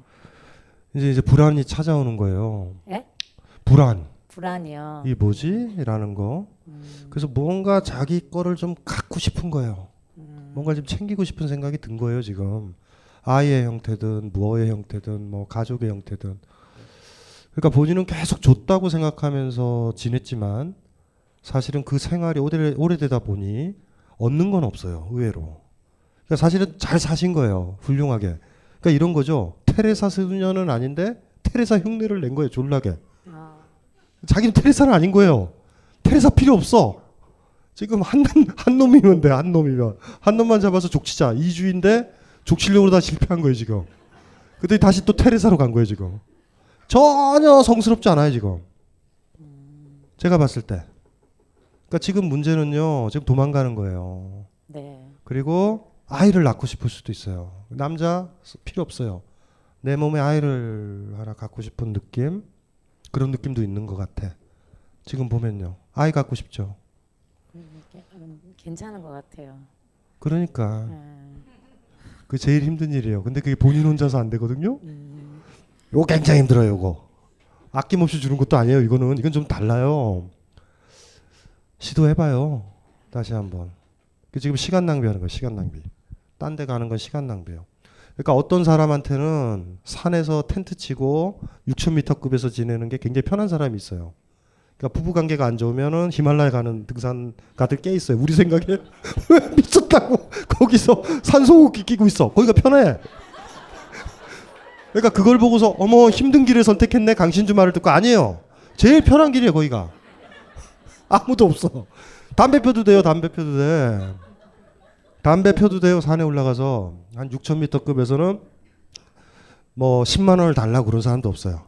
그냥 펴도 돼. 지금 본인한테는 아까 똑같은 기준이에요. 지금 어떤 욕망이 들었는데 그 욕망을 어떤 거에 그게 좀 힘든 거예요. 혼자서는 안 돼. 근데 누굴 도와주는 건 혼자서 돼요. 받으려고 안 하니까. 그러니까 지금 보면 본인한테 힘든 거는 아프리카로 가는 게 아니라 지금 사, 좋아하는 마음에 드는 사람은 있어요? 아니요 없어요. 없어요? 네. 그러면 일단은 이쪽 근처에 있어야 돼요. 어. 그래야지 봐야지 돼요. 영화도 좀 봐야지 저게 재밌네 이러죠. 그러니까 이, 이, 이쪽 근처에 있으세요. 이쪽에 홍대 여기 저 이렇게 강남 이렇게 대학로 이 근처에서 이렇게 왔다 갔다 하세요. 왔다 갔다 왔다 갔다 하시다 보면 내 아이의 아버지다.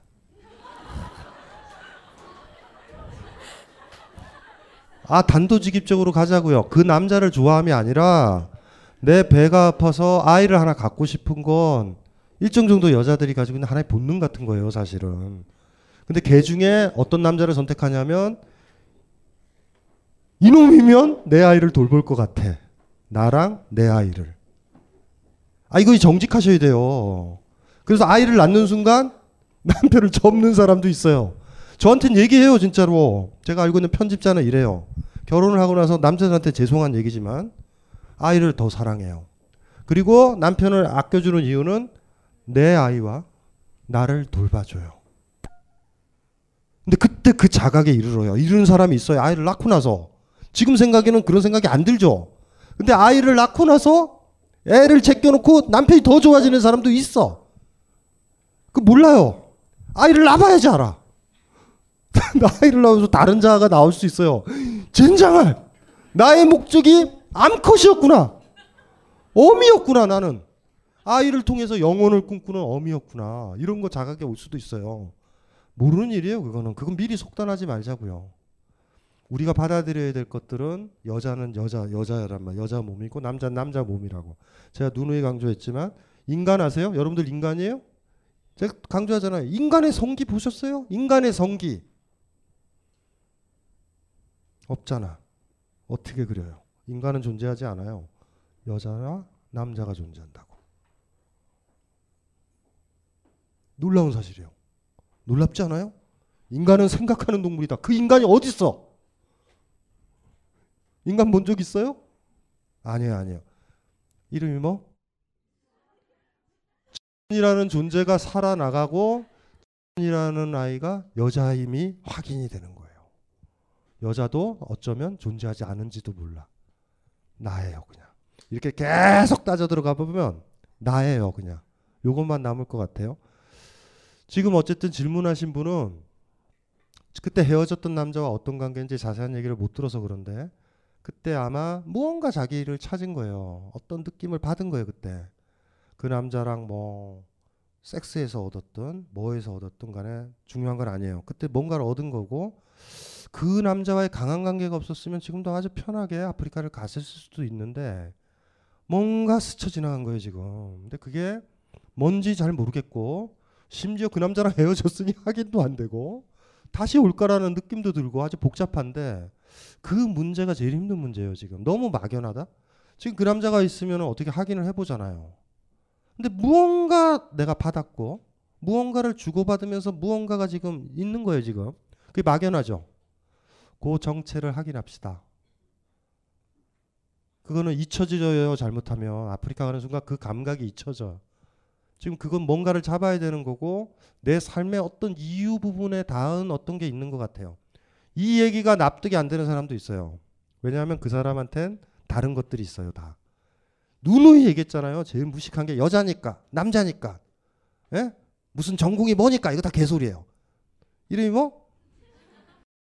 이? 나는 이에요. 이거예요, 이거. 요 요 요 요 나가 나라라는 요 자각에 이르러야 성숙한 거예요, 다. 그러니까 지금 남들은 이상하다. 이런 이런 얘기 기담아 들을 필요도 없어요. 이런 거예요, 그냥. 이게 나예요. 나 남자 좋아요. 뭐가 좋은지 모르겠어요, 지금. 섹스가 좋았는지 아니면 그 남자 품에 안겨서 잠자는 게 좋았는지 아니면 아이를 낳을 것 같은 그런 느낌들 뭔가 이렇게 보호되고 있다라는 그 느낌이 좋았는지 지금 몰라요, 지금. 그거를 더 집요하게 파고 들어야 돼요. 힘들어도. 근데 문제는 그 파고 들어갈 수 있는 아주 좋은 계기의 남자랑 왜 헤어졌을까? 왜 무슨 이유로? 그게 그게 그거 이제 그걸 얘기하기 시작하면 우리는 한도 끝도 없어요. 그러니까 지금 제 얘기에서 힌트는 얻었죠. 그걸 얻자고요. 네. 그런데 철학자도 그냥 그러면 누구 누구 만나서 뭐 애 낳고 결혼하는 게 결국은 그냥 어떤 인간의 문제를 해결할 수 있다고 얘기하는 건가요? 그러면 그런 건 아니에요. 본인한테. 저한테요. 음, 그러니까 의외로 음. 보시 행위를 하면서 테레사처럼 못 살 사람인데 그리 살게 된 거예요. 어쩌면 그 선배를 잘못 만났을 수도 있죠. 20대 초반에 헌신적인 일 아니니 칭찬도 해줬겠고 그 칭찬을 듣고 살다가 아닌 거예요 지금. 그러니까 그게 다 좋은 일이 아니란 말이에요. 박수 칠 만한 일도 아니라고.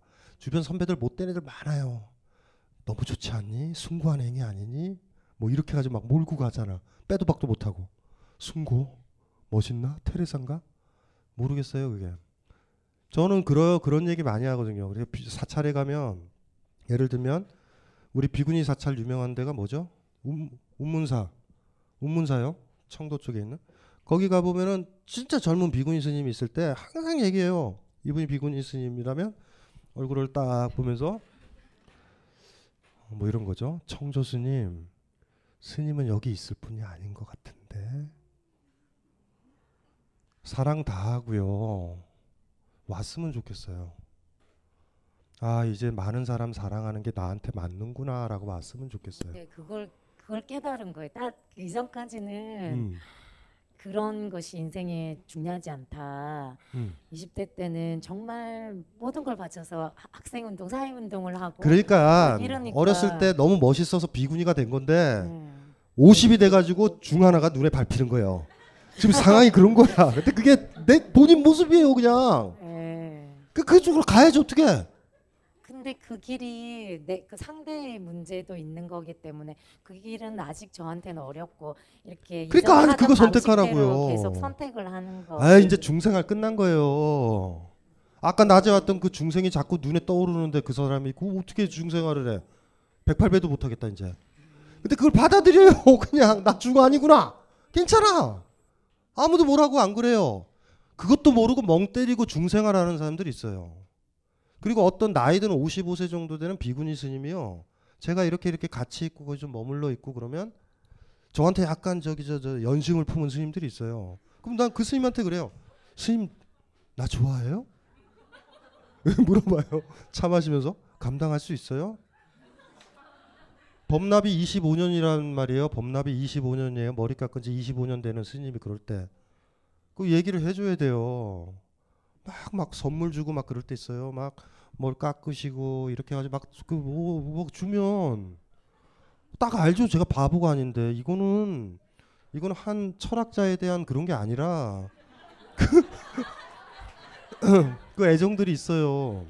얘기를 해요. 그리고 한 마디 덧붙여요. 스님은 내 스타일이 아니라고. 얘기해줘야 돼요 그거. 아 그래도 괜찮아요. 그 스님이 나쁜 건 아니에요. 제가 그 스님을 좋아하게 됐으면 좋았는데 그게 아니니까 그게 안타까운 거죠. 그래서 불교 용어를 써야 돼요. 스님 저희는 인연이 아닌 것 같아요. 라고. 그러니까 지금도 마찬가지예요. 예전에 어떻게 살아왔는지 모르지만 지금 현 상태에선 감정 상태에선 옛날에 살았던 게 다 헛개비로 보이는 거예요. 그러니까 지금은 어쨌든 그런 식으로 우리한테 오거든요. 지금까지 건 가짜였어. 남들은 박수 쳐였지만 가짜였던 거예요. 진짜로 사세요. 그 첫 번째 남, 남자랑 어쨌든지 간에 모든 게 모든 게 모든 게 일어나 버린 거야. 좋죠, 좋죠. 아, 너무 축하드릴 일이죠. 예, 살아 있, 계신 거예요. 음, 그건 걱정하지 마셔도 되고 아프리카는 가시면 안 돼요. 절대. 굉장히 후회해요. 지금 이미 거, 거기로 가면 안 돼요. 근데 이제 단점은 저분이 자꾸 그러는 게 여기에 남자가 없다라는 이래가지고 그러니까 벙커에 미팅 프로그램이 있어요. 그리고 벙커에서 미팅하는 남자들의 특징은 일단은 박근혜를 싫어해요 다. 진보적인 사람들이야. 이 사람들끼리 서로 얘기를 해주면서 맞추는 거죠. 그것도 어때요? 응? 어, 심드렁한데? 여기에 벙커 맞선 프로는 제가 알기로 될 때까지 해요. 계속 해줘. 계속 AS. 영원히 AS. 여기 자주 와서 사람들 보고 만나고 내가 손 내밀었더니 기꺼이 잡아주는 그 사람이 있으면 하셔도 돼요. 왜냐하면 본인한테 진짜 어려운 일은 한 남자 품에 안겨 있는 거고 한 남자 돌보는 거야. 수천 명은 돌보는데 그런 경우 있죠. 제자들은 다 돌보는데 지혜는 못 돌보거나 자기 부인은 못 챙기는 사람도 있잖아요. 본인한테 진짜 힘든 건 그거예요. 어쩌면 자기 남편과 아내를 못 돌보기 때문에 아이들을 그렇게 사랑했는지도 몰라요. 제가 봤을 땐 정당화는 해야 되니까. 그래서 지금 질문하신 분은 아시겠죠? 그러니까 그, 이렇게 이렇게 그, 그, 그림을 그리면 돼요. 30년 비구니 생활에 산사에 어떤 남자가 등장을 했더니 마음이 흔들렸더라. 비구니 끝. 쉬운 길은 절에 남아 있는 거. 어려운 길은 나가는 거예요. 어려운 길을 선택해야지. 참고로 다시 절로 들어가도 돼요. 좋은 다 할 수 있어요. 사실 어떻게 보면 뭐, 결정도 아니다. 좀 쪽팔리긴 하죠. 스님 뭐뭐저 뭐, 뭐 남자 쫓아서 갔더니 왜 다시 들어와요? 남자 별게 아니더라고. 뭐 이래가지고 다시 뭐 이래도 돼. 사찰에서요. 사찰에서 중임 머리 두 번 깎았다고 뭐 정가라고 그래서 안 받아주거나 그러지 않아요. 응? 깎았다, 길렀다, 깎았다, 길렀다. 사찰에서 죽으면 다비식으로 가는 거고 여기서 속세에서 죽으면 화장하고 뭐 어차피 그렇게 그러면 돼요 편하게 자기 그거에 충실하자고요 참 그 남자가 어떤 사람인지 대단하다 그쵸 저렇게 테레사처럼 지냈던 사람한테 마음에 그냥 불을 땡긴 그 남자 그러니까 그게 그 남자가 사실 너무 센 남자인데 왜 헤어졌을까 그건 별로 듣고 싶지 않으니까 요 정도로 하고 이거 어? 어 그래요 이왕 이렇게 된 거. 어. 어. 마이크 이걸로. 이것은 고액 가외입니다. 학습 계획서도 통과해야 합니다. 통과해도 고생해야 합니다. 읽고, 쓰고, 찍고, 비판하고 토론하는 전방위 워크샵. 21세기의 불시착한 르네상스형 인간을 위한 정윤수 문화평론가의 소수정의 프리미엄 워크샵. 쉽고 뜯고 맛보고 사서 욕먹기 좋아하는 마저들을 기다립니다. 신청 방법은 벙커원 홈페이지에서 확인하세요.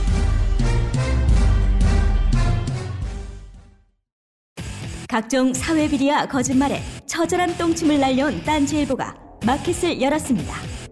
기자들이 검증해 믿을 수 있는 상품들을 은하계 최저가로 판매하여 명랑한 소비문화 창달에 이바지할 딴지마켓. 이제 신뢰를 쇼핑하세요. 주소는 마켓.딴지.com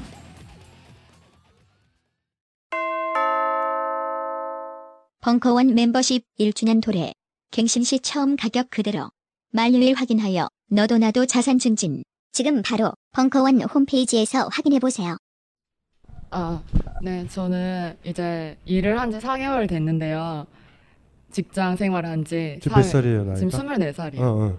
됐는데, 처음엔 너무 진짜 일을 잘하고 싶었어요. 그래서, 근데 거기에 대한 너무 부담감이 있는 것 같아서, 오늘 아침에 문득, 아, 뭐 직장이나 알바나 비슷한 것 같다. 알바라고 생각하자. 좀 편한 마음으로 일을 해보자라고 했는데, 어, 그렇게 마음 먹으니까 되게 좀 실수를 많이 한 것 같아요. 막 음. 혼도 많이 나고.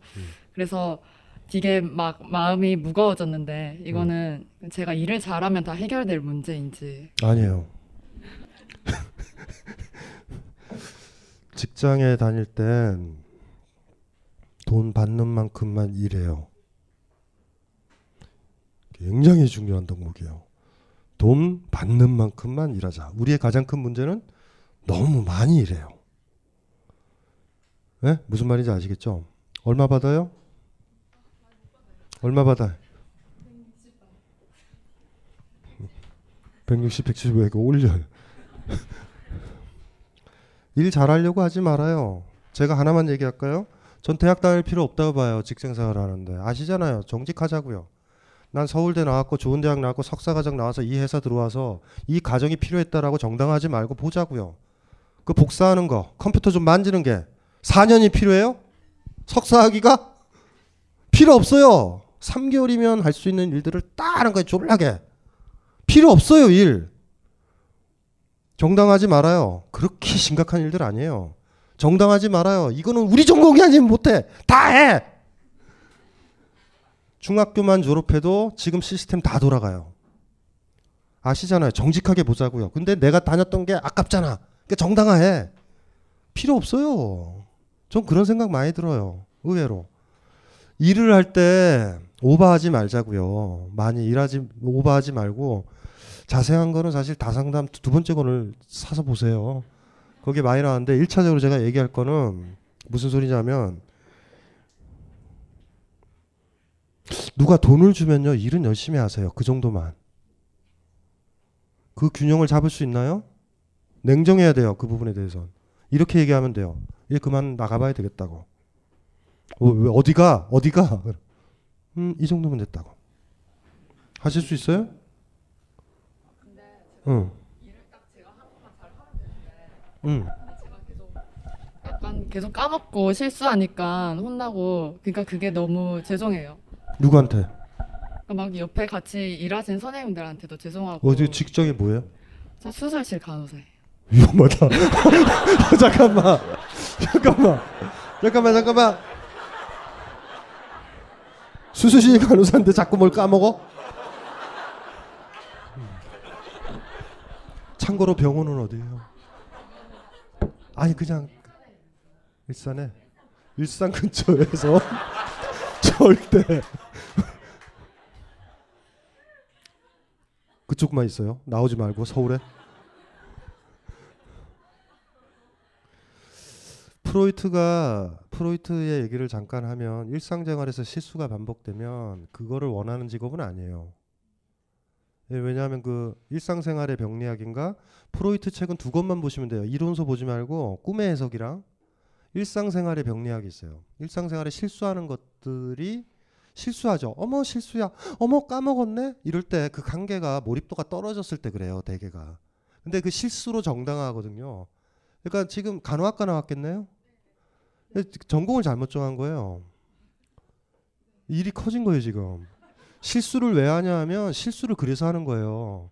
우리가 어떤 일에 실수를 하면 그 일을 빨리 그만두는 게 좋아요. 스스로 보이는 거죠. 스스로 정당하는 거예요. 떠날 걸, 떠날 것 같은 예감도 드니까 실수를 조금씩 흘려주는 거야. 이렇게 조금씩 조금씩. 그리고 정당화되고 난 멍청했어요. 뭐 이렇게 되는 거예요. 가장 좋아하는 일은 뭐예요? 아 근데 그래서 사실 그런 생각도 했어요. 전 그림 그리는 거 좋아해서 그림 그릴 때 실수해요? 아 좋아하는 거 할 때 우린 실수하지 않아요. 잘. 네, 그래서 그런 불가능해. 생각 들었어요. 막 실수를 하면은 만약 만화가면 그게 소재가 되는데 직장이니까 이거는 진짜 큰 사고가 되니까 만화가를 해야 되나. 진짜 근데 또 그거는 왠지 도피하는 식 같아서 우선 여기서 한 2년 정도 버티고 도피가 아니라 우리로서는 위험해요. 도피가 아니야. 본인의 실수인데 우린 죽어. 집에 이제 수술 끝나고 CT를 찍었더니 가위가 있고 간호사는 선생님 메스랑 가위가 없어요. 어, 어디 갔지? 의사가 막 야단치죠. 왜 집 왜? 왜 수술실에 가위가 이렇게 없어지니? 다 배에 있어요. 다 배. 일단은 일단 병원은 떠나요. 예, 예. 아 그래도 제가 일을 하면은 이제 익숙해지고 그러니까 나중에 좀 실수가 자, 덜해지면은 그때 그만두는 게 맞지 않을까.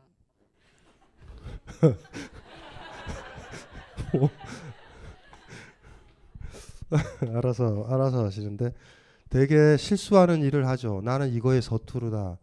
전업주부가 돼서 음식을 하거나 이렇게 할 때 그릇을 깨거나 이럴 때 그거 안 맞는 거예요. 우리는 내 기호와 내 기질과 맞는 어떤 일을 할 때 실수하지 않아요, 절대. 절대 안 해요. 그러면 무슨 실수가 잦으면 빨리 생각을 해봐야 돼요. 근데 학창 시절에는 간호학과 다녔으니 실수해도 되죠. 문제 틀려도 되죠. 이제는 이제 게임이 다르다니까. 음. 뭐 되게 멋있고 그쵸? 좋아요. 저 멋있지 않아요? 우리는 우리 무서워. 일산이 무서워요. 왜왜 왜 멋이 뭐멋 없어? 멋있어요 이런 간호사? 무서워요. 사람 생명이라고 실수를 하면요 그만둬요. 사람 죽인다니까. 보- 본인이 나가면 다른 간호사 들어올 거예요 그 자리에. 그 아이가 실수 안 했으면 좋겠기를 바라요. 뭐 멋있으라고요? 간호사가 뭔데? 환자 살려야 되잖아. 환자 죽이려고요? 나의 실수로? 그럼 그만둬야지. 실수하는데. 이거 심각한 문제예요. 간호사가 멋있다고요? 진짜 간호사 아닌가 보다. 오늘도 몇 번 혼났는데 그냥 그거를 제가 집에 가서 일기처럼 써서 그거를 이제 오늘 배웠고 이거는 하지 말아야겠다 그런 식으로 하면 노력하면은 오늘 뭘 실수했어요? 그것만 얘기해보자. 그것만, 그것만 얘기해봐요. 오늘 아, 뭘 실수했어? 오늘 환자 그 신장에 어. 아 신장이 아니라 그 요관에 돌이 어. 돌을 빼는 수술을 했는데 어, 어. 돌을 빼서 이제 그걸 넣어서 환자 이름을 써서 그거를 패킹을 해서 아, 돌을? 환자한테 어, 줘야 어. 돼요 이걸 근데 어, 어, 이거 뺐다고? 네, 어, 어. 그거를 근데 어, 그냥 돌만 준 거예요. 환자 이름 안 주고 그냥 그렇게 된 걸. 그래서 선생님이 아 이렇게 하면 안 된다 해서 이름 붙여서 다시 패킹해서 줬고 또 하나는 그 레이저 하는 게 있거든요. 근데 음, 음. 그거를 소독을 돌리는데 두 번을 싸서 종에 넣어서 해야 되는데 저는 그냥 종에 바로 넣어서 싸는 줄 알고 그렇게 했더니 또 혼나서 아 그러면은 그 정도면은 배우면 돼요. 그 정도면 뭐 어쨌든 어쨌든 이거는 아닌 것 같아. 좋은 의사는 멋있어 보인다라고 하면 안 돼요. 좋은 애인은요, 나 멋있어 하면은 그 여자가 힘들어요, 무조건. 걔 멋을 위해서 얼마나 많이 희생하는데. 근데 그거부터 버려야 돼요. 나 쫄라게 힘들다. 그렇게 생각하면 간호사가 될 것 같거든요. 나 힘든 직업이야. 멋있어 보이면 안 돼요, 수술실이. 수술실이 너무나 힘든 곳이에요. 그런데 해야 돼, 난 간호사니까. 욕도 먹을 거고. 어, 하실 수 있어요? 근데 제가 지금 버틸 수 있는 것 중에 이유 중에 하나가 그 일이 좋고 또 너무 제가 생각하기에 근사해 보여서 간호사가 좋은 게 아니라요, 환자가 좋아야 돼요, 본인 역할은. 지금 절대 병원에 있으면 안 돼, 그 정신이면. 그 나쁜 짓이잖아요. 선생 되니 멋있다? 아이들 어떻게 돌봐요? 어떤 사람들이 예를 들면 이 사람이 막 흙이 묻었고 넘어져 있잖아. 내가 이 사람에 도움 주려면 내 손에 흙이 묻어야 되잖아. 이건 멋 없는 짓이에요. 근데 지금 멋있으려고 그러잖아. 제복을 좋아하는 거. 왜 제복 얘기는 왜요? 응? 아 그건 아니고 그냥 그 수술하는 교수님이랑 손 맞춰서 이렇게 하, 건네주고 그 제대로 이렇게 협력해서 돌아가는 게 그런 게 너무 좋거든요. 그런 게 많아요. 홍대 가면 이렇게 서로 군무하고 춤출 때 서로 이렇게 잘 맞아요. 그래도 그런 게 좋은 게 많아. 환자의 생명을 다루는데 가장 외로운 사람들을 다루는데 멋있다? 음. 음. 어, 무서운 거예요. 왜냐하면 어 무조건 욕 먹는 짓이고 가장 약해지고 파괴되어 있고 망가져 있는 사람들이 오는데 자기 멋을 생각한다. 멋있다 직업이 위험하다. 나중에 후회해요 많이. 내가 뭐 하는지 모르고 만화가 하세요 만화가. 어. 그리고 지금 경험이 도움이 될 거예요. 의료 만화. 어느 어느 덜렁뱅이 간호사의 모험기. 잘못 시수, 수술을 했는데 아 암이 나은 거예요 애가. 어, 뭐 그러 응? 멋있어요? 아, 힘들다. 멋있으면 어떡하지? 제가 다 상담할 때 제가 힘 제가 편하면요. 그 상담 못한 거예요. 그러니까 멋있으면 안 돼요. 이해되죠? 생각은 바꿔지지 않아요, 그렇게. 어. 기질적으로 만화가 맞는지도 모르겠다. 네. 잘 생각을 해봐요, 그거는. 어. 수술실인데 그것도. 그러면 이렇게 타협을 보자. 재활 의료학과로 가요. 그건 괜찮아. 다리가 부러져도 다시 또 재활하면 되니까 재활, 재활 의료 쪽으로 가요. 수술실은 빠, 빠져나와야 돼. 왜냐하면 본인의 그 멋을 발휘하느라고 한 사람한테 치명적인 거를 지금은 그게 의식이 안 되지만 진짜 한번 사고가 나봐야 알아요 본인한테. 이건 무조건 욕 듣게 되는 거예요. 병원이 뭔지 아세요? 병원은 죽어가는 사람들 받는 곳이에요. 병원은 병원은 고치러 가는 게 아니에요. 병원은 잘해봤자 현 상태를 유지하고 속도를 늦추는 거예요. 의료가 뭐 발달했나요? 아니에요. 사람은 죽어가는 사람은 죽어요. 그 속도 문제잖아요, 다. 아시잖아요. 고쳐요? 뭘 고쳐요? 고치는 경우가 몇 퍼센트나 된다고. 그러면 간호사들이나 의사의 역할이 뭘 것 같아요? 그 힘들어지는 가정의 옆에 있는 거예요, 외로울 때. 병도 정확하게 알고. 간호사가 그러는 거죠. 할머니 괜찮아요? 그러고 할머니 괜찮아요. 주사 왜 이래요? 막 이렇게 하고 좀 돌봐주는 거죠. 그래서 마지막에 어떤 거죠? 아 따뜻한 정을 받았다라고 보내는 역할도 해야 되는데 간호사가 멋있음을 지향한다. 보살 같아야 돼요. 보살. 뭔지 알죠? 이 환자 아픈 거 품어준다. 이것까지 있어야 되는데 지금 뭐, 멋이라고요. 모르겠어요. 그 과정이 어떻게 지속돼서 더 멋진 간호사로 될 수도 있을 것 같은데 연습을 하기엔 그 현장이 적절하지 않아요. 왜냐하면 나중에 너무 후회할 일이 벌어질 수도 있어요. 진짜 수술실이면 딴 데로 딴 데만 자 재활의학과 재활의학과 괜찮다니까요. 음, 뭐 실수해봤자 뭐 기부스 한 사람 왼쪽 기부스가 오른쪽 기부스로 가는 뭐 그 정도지 뭐 에? 이상한 기계를 빨리 돌려가지고 얘가 넘어지게 한다든가 뭐 이런 거죠. 뭐 죽게 하겠어요? 뭐 그런 재활의학과 괜찮은 것 같아요. 재활의학과.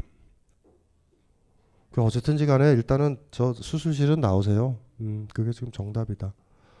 그리고 멋있으라고 다니지 말고요. 참 좋은 직업이에요, 간호사는. 의사는 참 좋은 직업이에요. 근데 그걸로 돈 벌려고 그러면 안 돼요. 그 굉장히 위험하다고요, 많이. 병원들 보면은 환자 안 받아요. 환자가 저 말기암 환자면 안 받아요. 잘 안 받고 딴 병원으로 보내잖아. 의사들 다 그러고서 돈 벌더라. 가행 진료해서.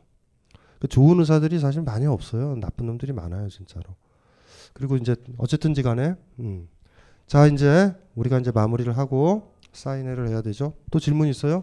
지겹죠? 지치죠? 또 질문 있어요? 하나만? 그래 해봐, 해봐요. 응. 응. 또 무슨? 그 진짜 삶을 찾았는데 원하는 걸 찾았는데 바꿀 용기가 없는 사람들이 있잖아요. 진짜 삶을 찾았는데 바꿀 용기가 그러니까 없다? 보이는데? 하고 싶은 거를 찾았는데 음. 용기가 없는 사람들 있잖아요. 음, 음. 그 사람들은 그냥 이 현 상태를 유지하면서 행복해질 방법은 없어요. 그러니까 진짜를 봤는데 진짜로 가지 않고 보았음에도 불구하고 진짜로 안 간 상태에서 행복해지는 방법 진짜가 아니에요. 없어요. 진짜를 본 적이 없어요. 진짜를 본다라는 건 락스물을 보는 것 같아서 진짜 아니에요, 그거. 무슨 말인지 아세요? 진짜인데 진짜 그게 삶인데 그쪽으로 안 간다? 진짜라며요. 진짜 자기 삶을 찾았을 때 희열을 아세요, 여러분들은? 이건 힘든 길과 좀 다른 면이에요, 이건. 이게 나의 진짜 삶인 거야. 그걸 봤는데 가면을 다시 쓴다고요?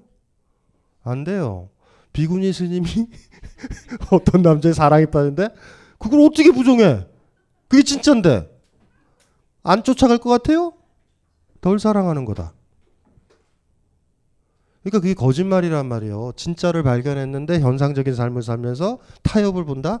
그게 진짜가 아니라는 거예요. 지금 여기서는 힘든 걸 선택할까, 쉬운 걸 선택할까가 아니라 진짜예요. 이게 이게 내가 진짜야. 이게 나야. 이게 나의 삶이야. 그걸 봤는데 안 한다? 중간에 예를 들면 만화가가 된다. 진짜 만화가일 때 내가 행복한 거 아니에요. 그걸 안 해요? 에이 거짓말이다. 거짓말이에요. 그런 일은 있을 수 없어요.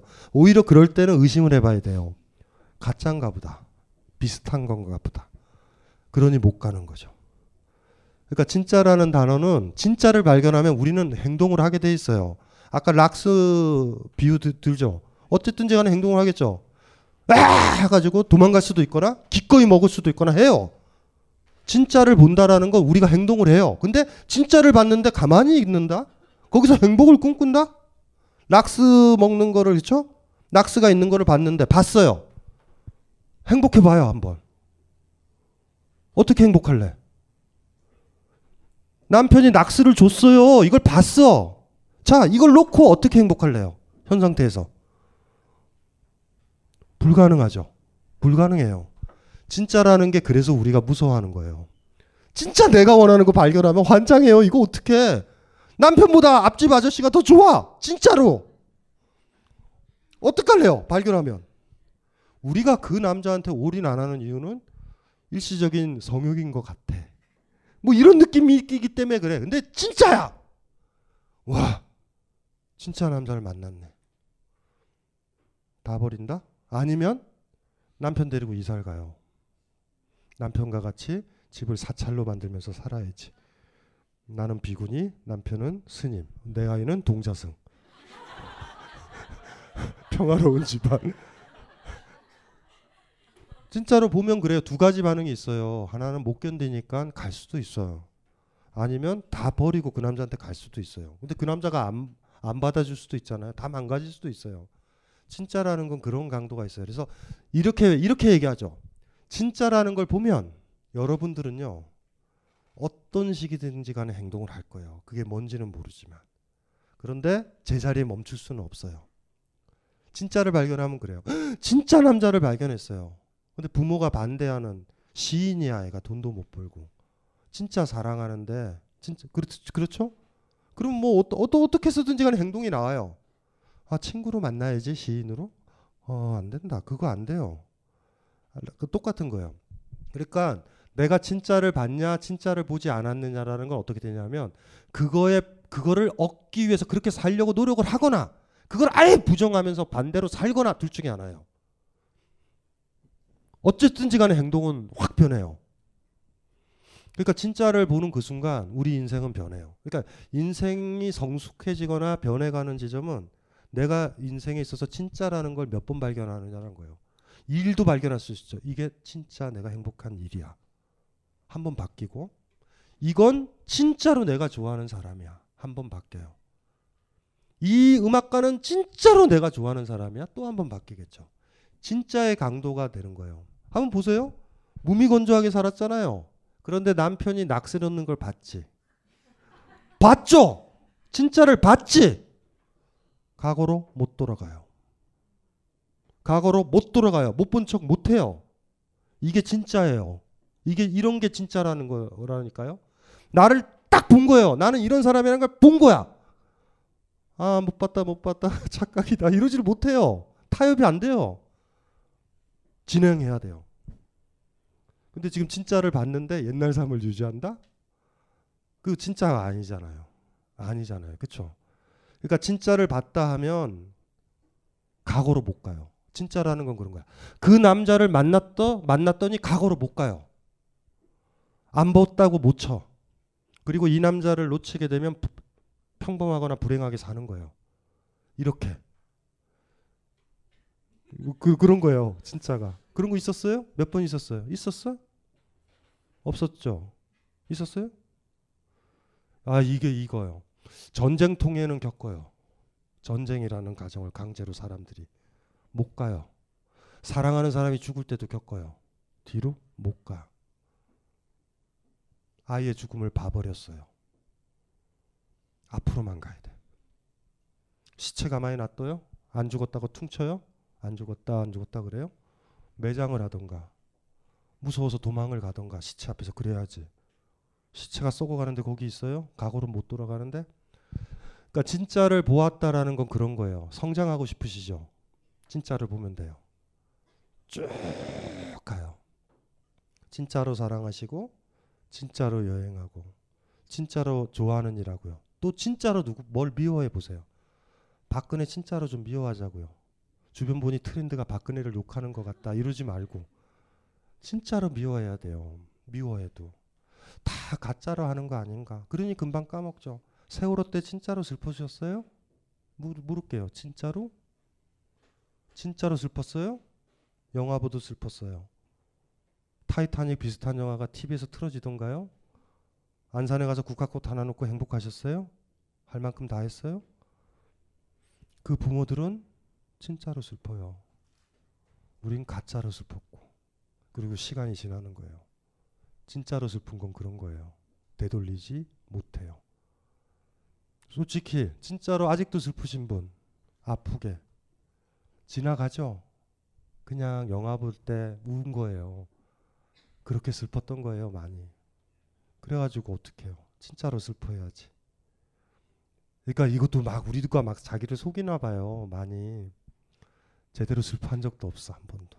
제대로 애도한 적도 없고, 제대로 까르르 웃은 적도 없고. 몇몇 사람들만 아플 거예요, 지금. 그게 가족이 아니더라도 진짜로 슬펐던 사람들은요. 하태경이 알죠, 하태경이. 하태경인가? 그 저기 새누리당. 그놈이 항상 하는 얘기가 부산 쪽 국회의원인데 이래 이렇게 얘기해요.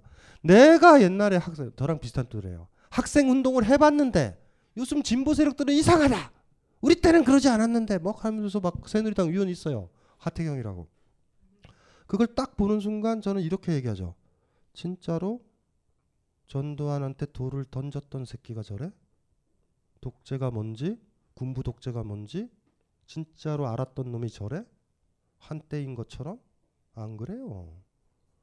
가짠데. 80년대 트렌드는 알죠. 돌 안 던지는 게 힘들었어요. 개나 소나 다 돌 던져도 된다고. 80년대 진짜는요. 아이러니하게도 기용도 시인이라고 그랬잖아요. 기용도 시인은 돌을 안 던졌거든요.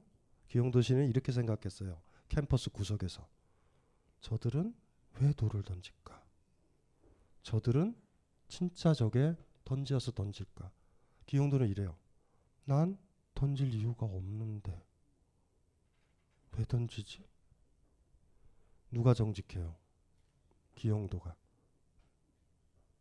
그걸 부정 안 해야 돼요. 우리가 그 진짜 힘을. 그래서 기용도 시집이 아직도 읽히는 거예요. 우리한테 진짜니까. 요게 중요한 가치예요. 그러니까 진짜라는 게 어떤 의미인지 아시겠죠? 진짜를 보거나 보면 과거로 못 돌아가요. 그리고 우리 눈을 파고 싶어요. 괜히 봤다. 그냥 흘러갈 걸. 어, 피하지 말고 확 보세요. 보면 인생이 바뀌어요. 눈 감을 때 그 락스 먹었던 걸 보았던 것처럼 강도가 세지면 여러분들은 굉장히 잘 산 거예요. 반면 우린 피한다? 안 봐요. 다 돌릴 수도 있어. 그런 남자 만나고 싶지 않아요? 진짜 사랑이다. 만났어요? 남편이었어요? 솔직히.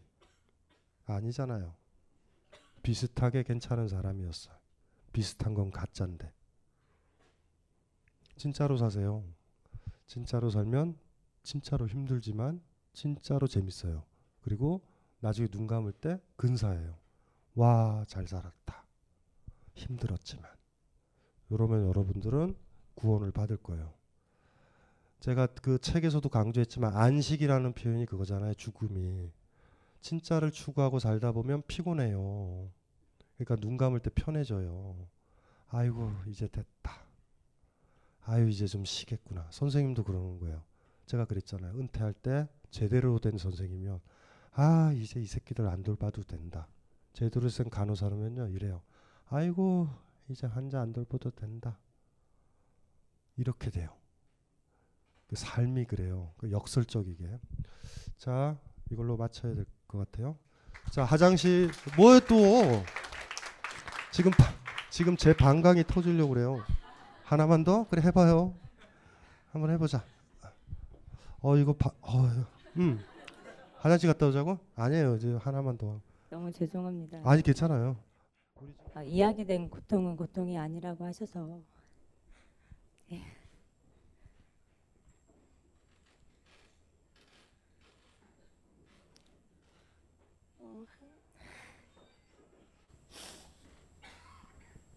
그 습관이 나쁘다. 울면서부터 시작하면 어떡해요. 왜 본인이 슬퍼요? 본인을 비극적으로 보면 안 돼요. 그냥 자기는 우린 다 비극적이에요, 그냥. 그 일이 거기서부터 힘들어지는 거예요. 자꾸 자기 얘기하려면 슬프잖아요. 그럼 뭐 머리에 뭐가 들어 있는지 알죠? 나는 행복해야 되고 이쁜 사람인 거예요.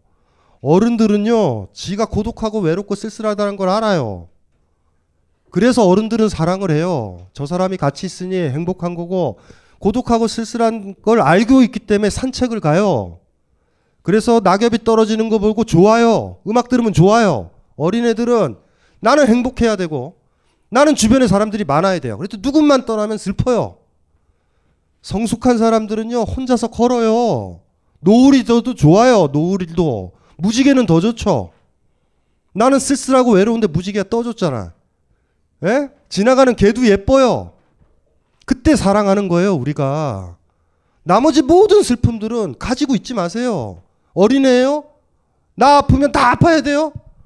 친구한테 막 전화 걸잖아요, 막. 놀아달라고. 왜 놀아달라고 전화를 해요? 가만히 기다렸다가 친구가 전화 하려고 하면 기뻐해야지. 비가 와도 그렇게 기뻐하고 음악 소리가 들려도 그렇게 기뻐해야죠. 그래야지 공연장도 가는 거 아니에요? 너무 쓸쓸해서 공연장에 기들어 가야 되잖아요. 너무 좋은 작품이야 이래야 되잖아. 나는 항상 행복해야 돼. 난 충만해야 돼요. 이런 어린애가 어디 있어요 세상에? 왜 울어요? 뭐가? 진짜 까놓고 얘기하면 여기 울 사람 많아요 그런 식이면 왜 울어? 제가 방광이 차서 빨리 빨리 마무리를 하려고 그러는데